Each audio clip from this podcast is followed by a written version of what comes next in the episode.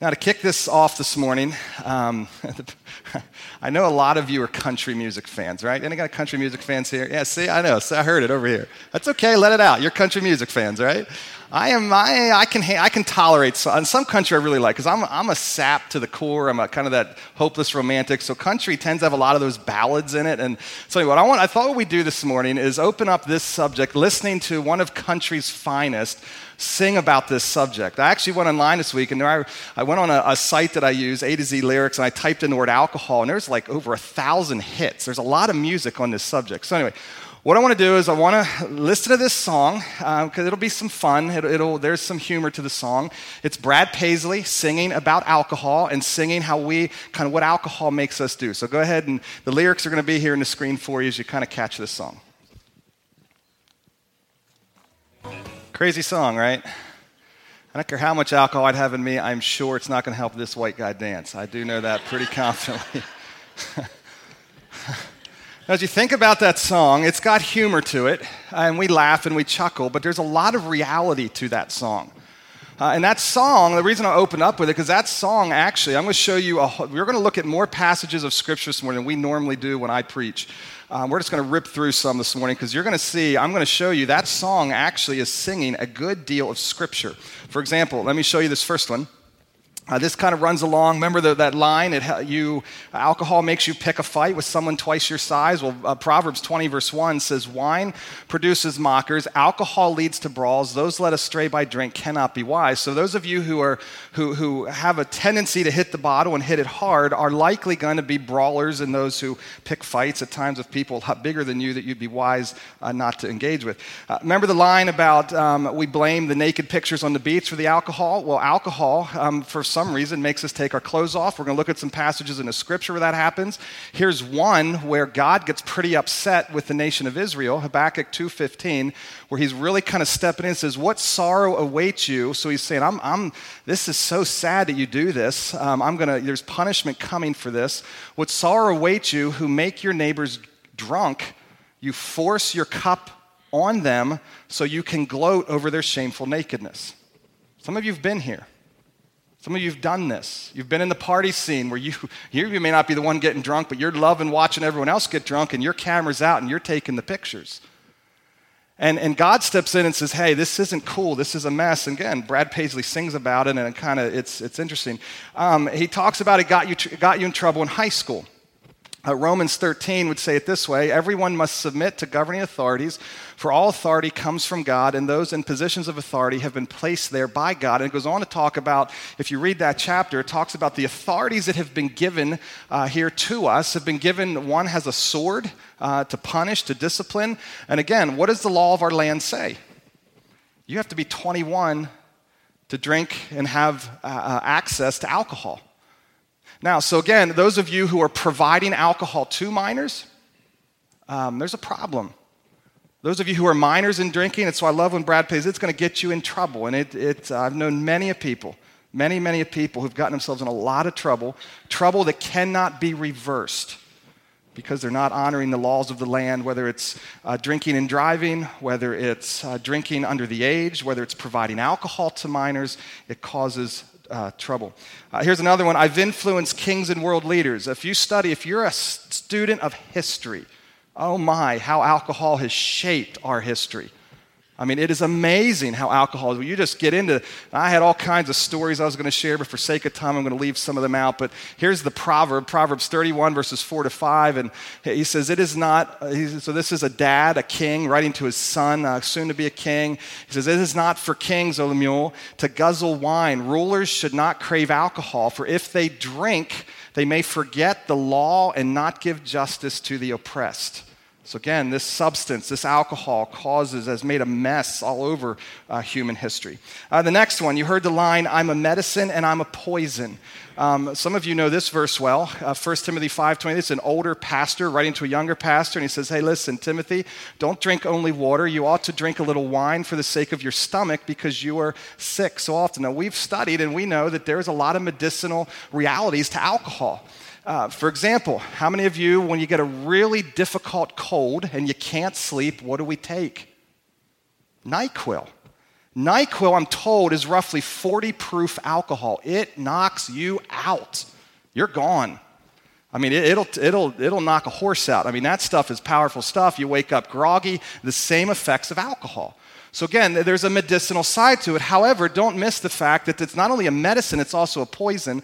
Proverbs 23, uh, 29 to 35. This is a long passage. I want you to really engage this passage. It says, Who has anguish? Who has sorrow? Who is always fighting? Who is always complaining? These are all rhetorical questions. Who has unnecessary bruises? Who has bloodshot eyes? What's the answer to all those questions? Those of you who struggle with alcohol. Uh, it goes on, it says, It is the one who spends long hours in the taverns trying out new drinks. Don't gaze at the wine, seeing how red it is, how it sparkles in the cup, how smoothly it goes down.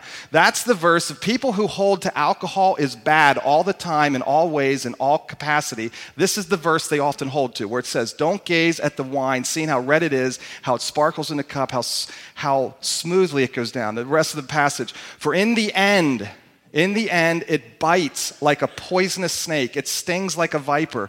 You will see hallucinations and you will say crazy things. You will stagger like a sailor tossed at sea, clinging to a swaying mast. And you will say, They hit me, but I didn't feel it. I didn't even know it when they beat me up. When will I wake up so I can look for another drink? Again, that's alcohol. It bites like a snake, it's a poison. Now, alcohol has been known to cause poverty, and I love this verse, Proverbs 21 17. Those who love wine and it adds luxury will never be rich. If you want a lot of money, I would advise you to stay away from the substance of alcohol. Now, here's the one I really want to transition and push in on, and it goes along with Celebrate Recovery. This is one that we miss in our communities of faith. Proverbs 31, the verse that talked to the king, it says, Kings, listen, don't, don't be consumed with this because you're going to be a bad ruler. You're going to make bad decisions. Here's the rest of that verse.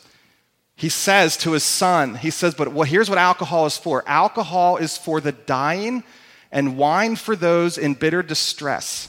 Now, look at the command the older king gives to his son, the young king. Let them drink to forget their poverty and remember their troubles no more. This is where I want to take a moment and get very serious. So I was studying this week, I thought about this and thought about this and thought about this, and I thought, you know what? Alcohol, truly to the core, those who struggle with it, it's often because they've faced hardship in life. And alcohol becomes a coping mechanism. It's something we begin to run to because it soothes and helps us forget. It gives us, as we saw in other verse, hallucinations and, and, and, and takes that pain away uh, that, we are, that we're facing day in and day out. Which is why I don't want to stand up here this morning and, and gloss this over. Alcohol is an ugly, ugly substance. Uh, it causes a ton of pain and a ton of heartache. It also soothes a ton of pain and a ton of heartache. We're starting celebrate recovery. It's happening September 21st in partnership. I loved how this happened with another church. I was sitting with another pastor uh, this past winter, and we in a, in a networking event, and we're ta- the, the, networking event shifts to the struggle with substance abuse here in our community, and, and this, this thing of celebrate recovery pops up by someone who's not even in a church. He's just saying, "Hey, have any of you ever heard of this?" And we're like, "Yeah, we've heard of it, and we need to bring it here to our community." So we step out and we engage the two churches. We brought a third church in. We've now partnered with CrossNet, so there are four four of us saying we are going to roll our sleeves up and we're going to create a culture that is safe for those of you who are drinking because of the pain in your life. And we want this to be a place where you can walk in here and not be shamed and beat up and kicked around because you're, you're drinking this substance to, to soothe. We're saying we want this to be a place where you can come in here and find you can lay the drink down because there's another reality to life that will help you soothe the pain in your life. But I will say, alcohol is a dangerous substance. Now, with all that, you might say to me, well, Adam, let's just stay away from it. Let's just make a good black and white rule that alcohol is always sin, always wrong, and let's not go there. Well, I believe if we do that, please hear me. Here's where we're going to shift and talk. I believe if we do that, we miss the heart of God. Some of you say, that sounds a little extreme. Hang with it. You miss the heart of God when you do that because the scriptures don't do that. I think you also miss the purpose of the Bible, and more than anything, I think you miss the ability to love people well. Now, I will say drunkenness is a sin, and it is wrong, and we can be pretty black and white on that. But to go there with alcohol across the board, I think we miss the heart of God. So turn with me, will, to Deuteronomy chapter 14, an Old Testament passage. We're going to look back here a little bit. Deuteronomy 14, it's page 161, and the Bible's there in the seats in front of you.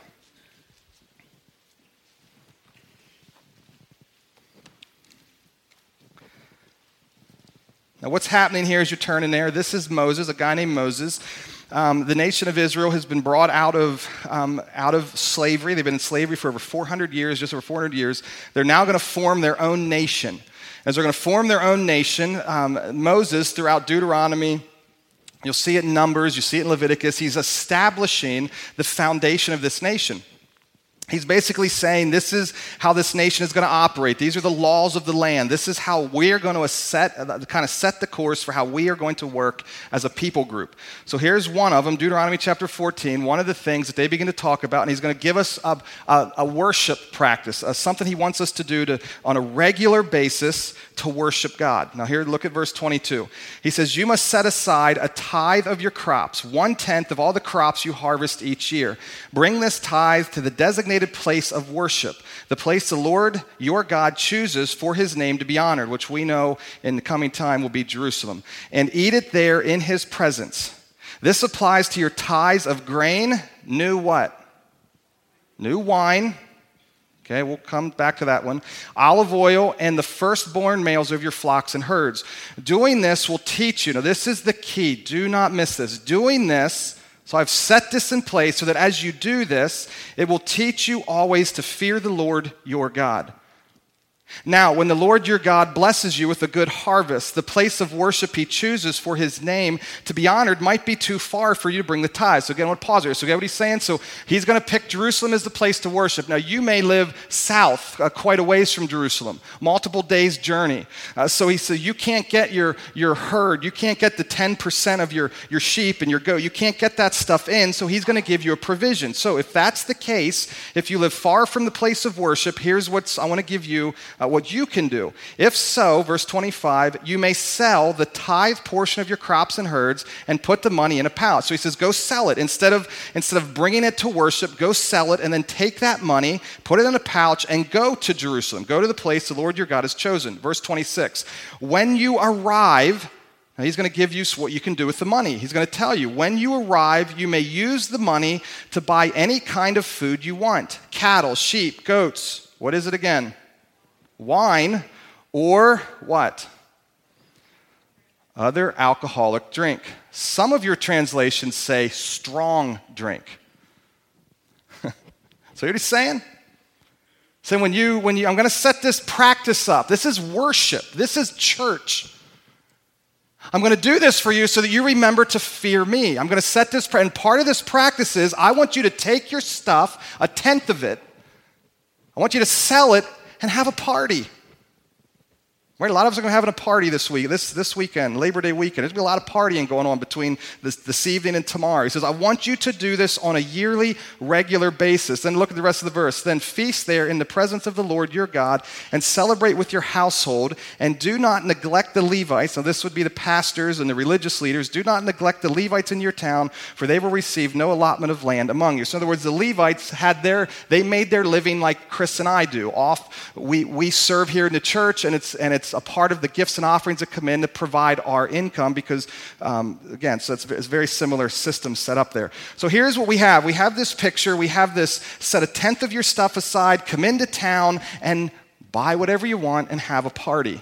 Now, what's interesting to me as I was studying this week, and, and those that would hold that alcohol is absolutely wrong across the board, and God never encourages it and never, never accepts it, makes it acceptable, they come to this passage, and they're in verse, um, they're in that verse when it talks about, where is it? Um, verse 25. If you do, you may sell your tithe portion of your crops and herds, put the money in a pouch, and go place where God has chosen. When you arrive, you may use the money to buy any kind of food you want cattle, sheep, goats, wine, or other alcoholic beverage. The word in many of your translations is strong drink. And so you'll hear, you'll hear uh, you'll hear people say, well, that strong drink is not strong drink as we understand it today. The alcoholic content, maybe some, I, I, it's important to talk about this because some of you have heard this argument. You'll hear, well, the alcoholic content of that drink then is not the same as the alcoholic content of our drink today. Have any of you heard that argument? So, therefore, we're talking about two different things. I beg to differ. I want to teach you a biblical interpretive, I want to teach you how to interpret the Bible carefully. When you hear arguments like that, they sound so good. And then they'll say this they'll say that the distillation process of liquor was not used in the Near East until the seventh century. So they would say this can't possibly be liquor as we understand liquor, strong drink.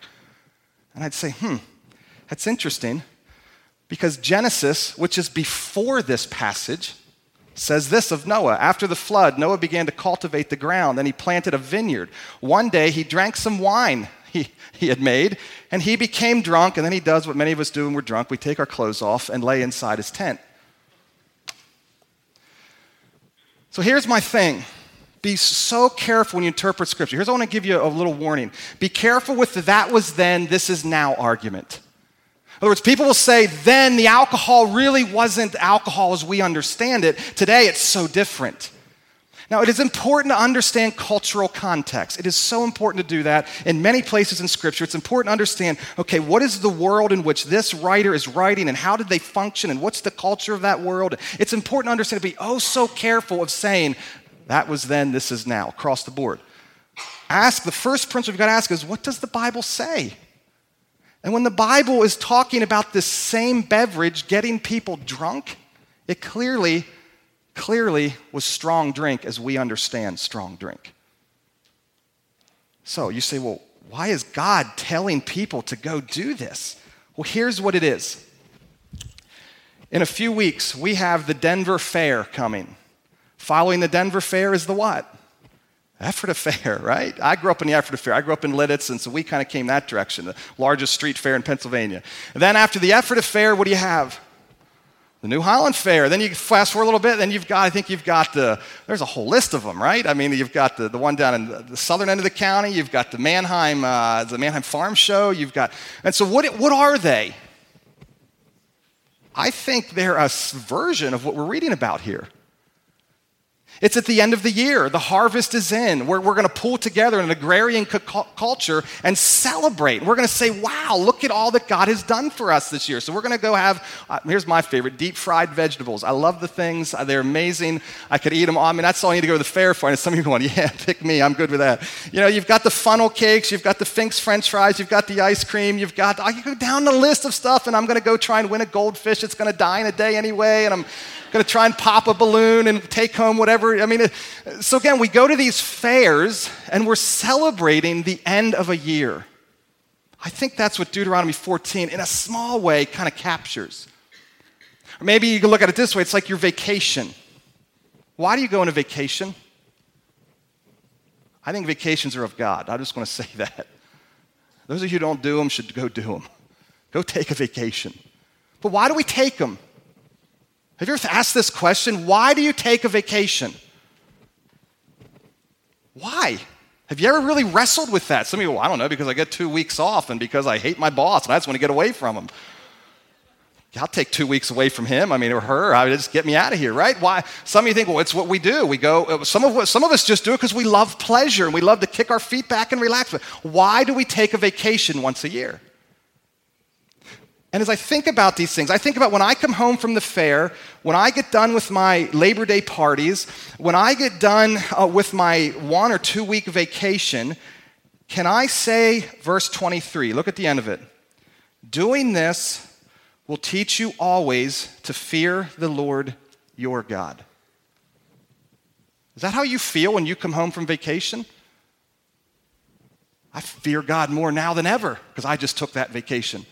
Oh my goodness, I went to the New Holland Fair. I fear God more than ever. Yes, we had a Labor Day party. Man, we grilled some good filet, and I am so close to God right now because I had that filet. Is that what we say? Why don't we? I think that's the closest parallel we have in our culture. I think we don't, for me, I'm going to speak for me, is because oftentimes the reason I did those things are selfish. Or maybe an uglier thing, they're coping. I can't handle the pain of life, so I check out and I go on a vacation, or I sit back and I watch football all day, or I, whatever the case may be. Or I'm taking a break from all my hard work. I think we tend to forget something. This is where I want to bring the message of Jesus in. We tend to forget that pleasure is a gift from God, designated, designed to draw us to God. Did you ever think about this? Pleasure is not evil. Now, I'm going to p- pause there because we live in a Puritan, work ethic driven culture that is so good, and it has reaped beautiful fruit. But what we miss in this hardworking religious culture is pleasure is a gift from God. God is actually not indifferent to pleasure, He builds it into His system of worship. He wants you to go and enjoy yourself. Now, when you do it, he wants you to do it in a certain way, and that's what we'll talk about. But let me see real quick. Ecclesiastes, some of the verses that build on this. Ecclesiastes 9 7. Go, so go ahead, eat your food with joy and drink your wine with a happy heart, for God what? Some of you need to memorize this one. God approves of this. Okay, here's another one. Ecclesiastes, same book. I love Ecclesiastes. This book will give you fits. If you really want to, yeah, this book will mess with you. Uh, so I decided there is nothing better than to enjoy food and drink and to find satisfaction in work. Then I realized that these pleasures are from where? Really? Look at this next one. Ecclesiastes 8:15. So I recommend having fun. I know some Christians that need to tattoo that one right on their forehead. I don't know why we get into the Christian circle and we think everything's got to be, oh, hey, mm, I can't have fun. No, I love this. I recommend having fun because there's nothing better for people in this world than to eat, drink, and enjoy life. That way, they will experience some happiness along with all the hard work God gives them under the sun. And I love this next one. This next one's even. Ecclesiastes 10:19, a party gives laughter, wine gives happiness, and money gives everything. Don't be negative on money. This is a whole other message. You need money to live. Talk to people without it, they're not very happy people. I really tire of Christian people bashing money. You need it to live. It is an important reality of life. Along with, you need a party. And at times, you may even need some wine. Now, here's what I want to say about Deuteronomy I think what God is building into his system of worship is the, the importance to this reality of learning to regularly feast in the presence of God, celebrating his love and provision for you. Now, here's what I want to say. So, when we go to the fair, it's the end of the year. Maybe you're a farmer and your, your year has come to an end and you're kicking back and relaxing. The struggle that most of us have regularly feast, and so it's some regularly. You need, to, you need to create some kind of pattern, some kind of system. Here, God makes it once a year, so at least do it once a year. Regularly do this and do it in in the presence of God. Don't leave him at home and you run off to your vacation. Take him with you. And then when you're doing it, celebrate his love and his provision for you. So when you go on your vacation and you kick back and relax, bring him with you. Bring him into it. And spend your time in that vacation saying, God, man, how you have taken care of us this past year. Now, here's the one I want to wrap this up with. When I say wrap up, I still got 10 minutes. So some of you are going, all right, we're out of here early. Um, here's what I want to wrap it up with I want to bring it back to alcohol. This kind of went a little broader than alcohol. I want to bring it back into alcohol and talk about this principle. I think the reason we struggle with this is because many of us make our choices with alcohol selfishly, and we don't have a bigger picture in mind. So, what I mean by that, some of you make your choice in alcohol. You will sit here and you will tell me, Adam, I have liberty. I can drink what I want to drink, when I want to drink, how I want to drink it, and you can't tell me not because the scriptures, the gospel of Jesus Christ, has set me free. And I would say, sure, you're right, but you're selfish. Here's why I would say that. Galatians says it this way. Galatians 5:13 says, "For you have been called to live in freedom." Amen. You are free. You are a free person, my brothers and sisters, but don't use your freedom to satisfy your what? I fear sometimes our liberties are doing nothing more than satisfying my own sinful cravings. I'll give you another one Romans 14. You say, You're free. You're free, Adam. I'm free. I'm free. I can do what I want. Well, don't tear apart the work of God over what you eat. Remember, all foods are acceptable, but it is wrong to eat something if it makes another person stumble. It is better not to eat meat, or here it is again, look, he works it right in, drink wine, or do anything else if it might cause another believer to stumble. So again, some of you are making your choices and saying, you know what, forget you, I have liberty, I have freedom, I'm sorry you're a weak Christian, I'm going to go do this. And in doing so, we are tearing apart the work of God.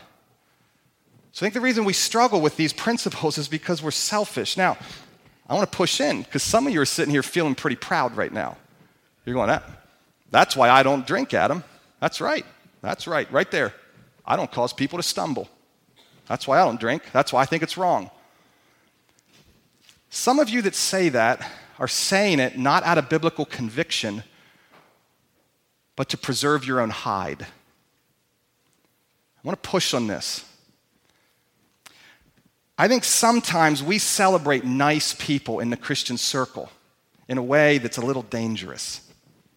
We celebrate being the nice guy, being the, being the people pleaser. And what we don't ever really step in and challenge are at times you actually need to tick someone off. But some of us are so upset and so consumed and so crushed when we hear they're upset at me. Oh my word, I got an email about my message. They said it was terrible. My week is ruined. We get so devastated. When we have a friend or a loved one or a family member that, that, that says negative things about us. And so, what we begin to do is we work overtime to make sure we soothe and keep those calm waters all around us. I don't want anyone to dislike me. Jesus be careful how you apply this principle. This week, on Monday, when I was studying, I read through uh, Matthew, Mark, Luke, and John, just did a real quick reading. I came across seven times that Jesus clearly caused the religious people around him to stumble. There was a law that you could not heal on the Sabbath. Luke chapter 6, verses 10 to 17. Go read it this week. There's a religious leader, and Jesus engages him, and Jesus looks around him as he's engages religiously. He looks around him and he says, Oh, you know what? There's a sick guy. Why don't you come over here? I'm going to heal you. And it's as if he does it intentionally to provoke the religious leaders around him, to cause them to stumble. But I want you to pay attention. What are they stumbling over? Are they really stumbling over healing on the Sabbath, or are they stumbling over Jesus? Here's how I want to kind of let me make this really practical as it comes to alcohol. Jesus provokes all the time, he causes people to stumble. His chief thing in life was not, I'm not going to cause people to stumble. His chief mode of operation was, I want to bring people to me. And at times, you've got to stumble to get to me. Take Paul, he learned this well. So, Paul has two young guys, Timothy and Titus. They're these two pastors that he raises up, that he trains, that he develops. Neither of them, when they came to Christ, were circumcised. And that's a really big deal in that culture. So you have the first one, Timothy. This is in Acts chapter 16, verses 1 to 5. Acts chapter 16, verses 1 to 5. It talks about the Paul, uh, Timothy comes to Christ. Paul says, Man, this guy's, the hand of God is on him, so we're going to bring Timothy along on our missionary journeys, but he's never been circumcised. So because of that, we're going to circumcise him in deference to the Jewish culture. So, see what he's saying? So, we want to be effective on this missionary journey, so we don't want to cause people to stumble. So, we're going to have Timothy circumcised. I always wonder, how do people know? You ever wonder that? How do you know if you've been circumcised? Can't wait to get to heaven and ask God that one. How did they know? So they, so they have him circumcised because they're going into a culture where that's a really big deal. Now, what's so interesting to me, you go to Galatians chapter 2, verses 3 to 5, and Paul, dealing with Titus now, Titus is in the same exact position. He's God's, Paul's bringing Titus along on a missionary journey, and, and there he says, No, absolutely not. We are not going to have you circumcised. You say, well, Paul, now wait a minute. You just had one guy circumcised to make sure your ministry is effective and you don't want to cause people to stumble. And here you're like thumbing your nose at it and saying, tough luck, he's not getting circumcised. Do you know what it comes down to? In Galatians chapter 2, verses 3 to 5, the gospel message of Jesus Christ was, Christ was at stake. The people in, Galatians, in, Galatia, in Galatia were saying, listen, you need to be circumcised to be acceptable before God. And Paul says, guess what? We're not going to do it then to prove a point and cause you to stumble, but you're stumbling over Jesus and your adherence to the law. not just, not just a cultural deference where we don't want to cause someone to stumble. D.A. Carson, I want to, I want to read this to you. This is, he says it better than me. Uh, he builds on this and he brings alcohol into it. So he says, here's what D.A. Carson, one of those brilliant New Testament scholars, I believe, in the, in the world right now, um, he says this Paul refused to circumcise Titus even when it was demanded by many in the Jerusalem crowd, not because it didn't matter to them, but because it mattered so much that if he acquiesced, he would have been giving the impression that faith in Jesus is not enough for salvation. Do you hear what he's saying? The reason he didn't have Titus circumcised because it would have given the impression that you, faith in Jesus, you need more than faith in Jesus. And he says, absolutely not. So we're not going to have you circumcised to prove a lesson. He goes on to say, to create a contemporary analogy. If I'm called to preach the gospel among a lot of people who are cultural teetotalers, you know, I, I had to look that word up. What's a teetotaler? What the heck is that? Uh, it's people that don't drink alcohol. so it's a simple way to say it. So he's saying, if I were called to go minister in a culture where that's the culture that I live in, I'll give up alcohol for the sake of the gospel because I don't want them to stumble. But if they start saying you can't be a Christian and drink alcohol, I'll reply, Pass the port. Pour me one. I'm going to drink it right here in front of you. It's like he does what Jesus does when he heals on the Sabbath. He is intentionally provoking. It's like a punch to the mouth. It's like, listen, guys, no, no, no. He says, Paul is flexible with Timothy when the exclusive sufficiency of Christ is not at stake and when a little cultural accommodation will advance the gospel. He is rigidly inflexible and therefore refuses to circumcise Titus when people are saying the Gentiles must be circumcised and become Jews to accept the Jewish Messiah. So, hear what he's saying? So here's my struggle. In one sense, people become selfish with their liberty. I can drink, I'm going to drink, I don't really care what you think. In another sense, people become selfish in their legalism. I don't want to offend anyone. I'm not going to offend anyone, even if I need to offend you to lead you to Christ. Now, the final one I'll say sometimes we, we do, we make our decisions selfishly to simply fit in. Um, we live what's convenient as opposed to our convictions. Romans chapter 14 says it this way, but if you goes on to say, but if you have doubts about whether or not you should eat something, you are sinning if you go ahead and do it. For you are not following your convictions if you do anything you believe is not right. Now, I've, I've seen people do this. They're sitting with this group over here, they're, they're kind of fitting in and they're with this group, and this group doesn't drink. They're with them on a Friday night, and this group's hanging out, and, and, and they're hanging out at the Olive Garden. They're looking around and going, Can you believe those guys? I go, Man, what sinners? Look at them over there drinking and guzzling down that. And you're like, Yeah, I mean, what's up with that? And then the next Friday night, you're over here with this group of friends, right? And this group of friends is like, Yeah, having a grand old time, high fiving all around, and, and maybe even being a little irresponsible. And they're like, I can't believe, I mean, look at these. And they start making fun of the other side, and you're like, Yeah, what's wrong with them? Well, I'd say, What's wrong with you? It's okay to be two different things in two different contexts. It's okay for me to, to come into this culture and not drink because I don't want to cause them to stumble. And it's okay for me to come over here and drink because I want to, I want to engage the gospel of Jesus. I had a friend one time um, who, who was, a, was a, an officer in the, in the military, and he came to an East Coast school uh, from the West Coast, and he was um, he was trying to reach these other officers, and he, was, so he created a Bible study, and no one came to the Bible study. She's like, How do I get them to come to the Bible study? Well, he put together alcohol is a really big deal in the military. So he says, Okay, guys, here's the deal. If you read this passage and come ready to talk about it, I will provide you free beer every Tuesday night. And he called the thing beer in the Bible. He saw all kinds of people accept Jesus as a result of it. So it's okay to drink in certain contexts. But what's not okay is to live in this context as a total chameleon, pointing fingers and condemning that side. And it's not okay to, to drink in this context and then laugh and make fun of that side. So it says, listen, don't, you, you, gotta, you gotta form your convictions and don't be selfish about it. So here, you say, Adam, bring this to an end. I'll bring it to an end here. Yeah, let's come back to this. Regularly feast in the presence of God, celebrating his love and provision. So here's how I would say this Galatians chapter 5 makes a powerful statement. Galatians chapter 5 says this.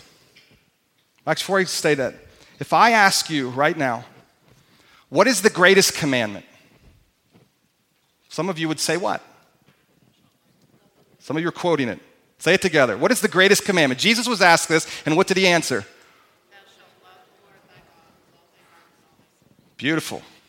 Greatest commandment love Lord God with heart, soul, mind, and strength. What is the second commandment?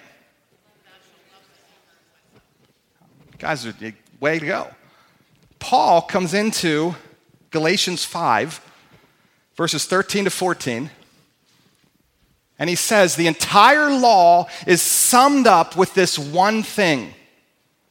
And you're getting ready to say, Love God with your heart, soul, mind, and strength, because that's what Jesus said. Well, guess what Paul says?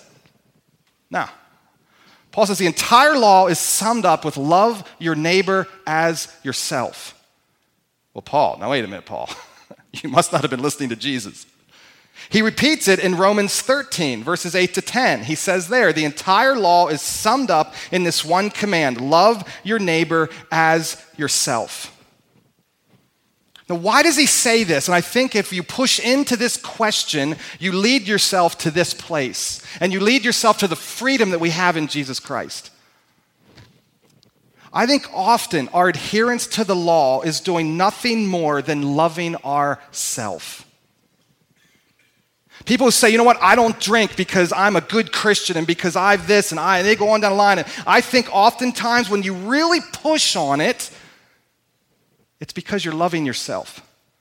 And what I mean by that, we see, you know, if I can cross all my T's and dot all my I's, I'm going to soothe my fragile ego and I'm going to soothe my fragile insecurities. We have a need for assurance. We have a need to know that I'm good and that I'm right and that I'm acceptable, that I'm enough, that I'm a value, that I'm better, that I'm good enough, that I'm right enough. And we, we go at this and we have such fear and anxiety over not being good enough and we feel unworthy. So we go out and we obey the law and we cross our T's and dot our I's and we lay our head on our pillow at night and go, oh, God in heaven's going, No, you're not. No, you're not. You're depending upon my law to make you right with me. And it's self absorbed and it's broken. I find the people who truly embrace the gospel of Jesus Christ, what they naturally do is love others well. They'll obey the law, Absolutely, obeying the law is important. A person who comes at it from the gospel position, they'll do it, and as they obey the law, the people around them feel loved, freed, and cared for. I think one of the greatest tests of this is do my children feel loved, freed, and cared for when I, when I pass rules on to them? At times, I think they do. Other times they don't, because it's more about my own insecurities. I think what Paul's really getting at, he says, when you are freed from the need to soothe yourself with all the rules, you in turn love people well. Do you know why? Because you've stood face to face with the living Creator God and measured yourself against His standard. And you realized, I'm broken. I am a sinner. I am unworthy. I feel it to the core of my being. And then you look into the eyes of a God who sent his son Jesus to heal that brokenness, to walk with you in that pain and heartache and death. And he sent a God who said, Listen, I'm for you. Put your faith in me and find life and life to the full. And it says when people do that, it says when they are forgiven much, they in turn what? When you're forgiven much, you love much. So when you come at this issue of alcohol and all these other rules and laws and gray issues, and, and you come at it with a way of saying, I'm going to soothe my conscience and I'm going to live by the rules and I'm going to cross my T's and I'm going to dot my I's because I am a good person. I'm a good Christian. It's going to fail on you. But when you come at it and you say, you come at life and say, you know what, my goodness, I am a broken person. God died for me. Jesus died for me, and I am now worthy. I'm enough. I'm, I'm, my fragile ego has been healed. In turn, we love much. And that's why Paul says, when you fulfill the law, you ultimately love people. Because he who's been forgiven much loves much. When I understand how much God loves me, when I stand in turn, I love God as a result. The natural outgrowth is to love people. So I believe it's real easy for me to stand and stand, stand on this stage and say, I love God. I'd say, Really? Show it to me in how you love people. And that's why, to me, this issue is a gospel issue. That's why, to me, it's important to have a party once in a while, to take a break, to simply stand in the presence of God and say, I didn't earn this. I'm sitting here on the beaches of the Atlantic, taking a vacation from my year. I've brought God along with me, and I'm here on the beaches of the Atlantic, digging my toes into the sand, reminding myself that I didn't earn this. But how do most of us approach our beaches on the Atlantic on our vacation? I put in four years, so I now get two weeks. I did my duty, I did my diligence, I worked hard, I get my time. I think the heart of Deuteronomy 14 is regularly built into your patterns, your systems of life. Times where you take a break, bring God into it, have a party, have fun in His presence, and say, God, I didn't earn any of this. Thank you for providing for me. So, tomorrow, this weekend, the reason we put this one to end the series is because it's, it's a weekend where we feast and party. So, I'd say do it as an overflow of gratitude for all that God has done for you. Have fun in His presence. And maybe, just maybe, if your conscience allows and you're with a group that would be okay with it, pour a drink. Just maybe. And in His presence, say, God, thank you for the break that I have from my labor. Thank you for how you've provided for me. Thank you for your love. Thank you for your provision. And walk out of that time feeling a deeper sense of gratitude for who God is than if you just cooked some burgers, had a beer, a few hot dogs, and nachos. Let me pray for us. Um, the team's going to come up and um, close with one final song and get us into that weekend. God, thank you so much for who you are. Thank you for Jesus. Um, God, this subject of alcohol, I pray for those in this room right now who've been hurt by it. There are those in this room who, who have watched the carnage in their home. And God, the first half of this message resonated with them. They understood the pain and the brokenness of it. So, God, I pray for those in this room that are, that are going to strong drink as a way to cope with their pain or they've been hooked and causing damage around them. God, I pray that they would find safety and a place to walk in here and open up and just get honest about that. God, those that have been hurt by it, God, I pray that um, they'd step out and find healing in life from the evil that's visited them in life. God, for those in this room that are legalist, there's a lot, probably a lot of us in this room that are legalists. We don't even realize it at times. We're depending upon our standards, our rules, our convictions, our do's and don'ts is, is kind of what makes you happy with me. God, would you push in on us? Would you cause us to stumble over Jesus? Would you hit us in the face with that and say, listen, you're a broken sinner. You can obey the rules all day long, but if you're not dependent upon my grace, period, for salvation, acceptance before me, and you believe in a false gospel. God, for those in this room that are um, unsure of that relationship with Jesus, kind of walked in here, maybe it was a friend invited them. It's a holiday weekend. Oh, let's go to church. I can sleep in tomorrow. God, I pray that this message found them um, engaging Scripture, engaging you, asking maybe some bigger questions. But God, would they talk to the person they came with?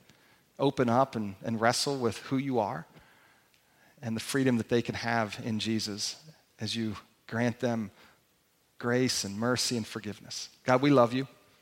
Um, thank you for Jesus. It's in his name we pray. Amen.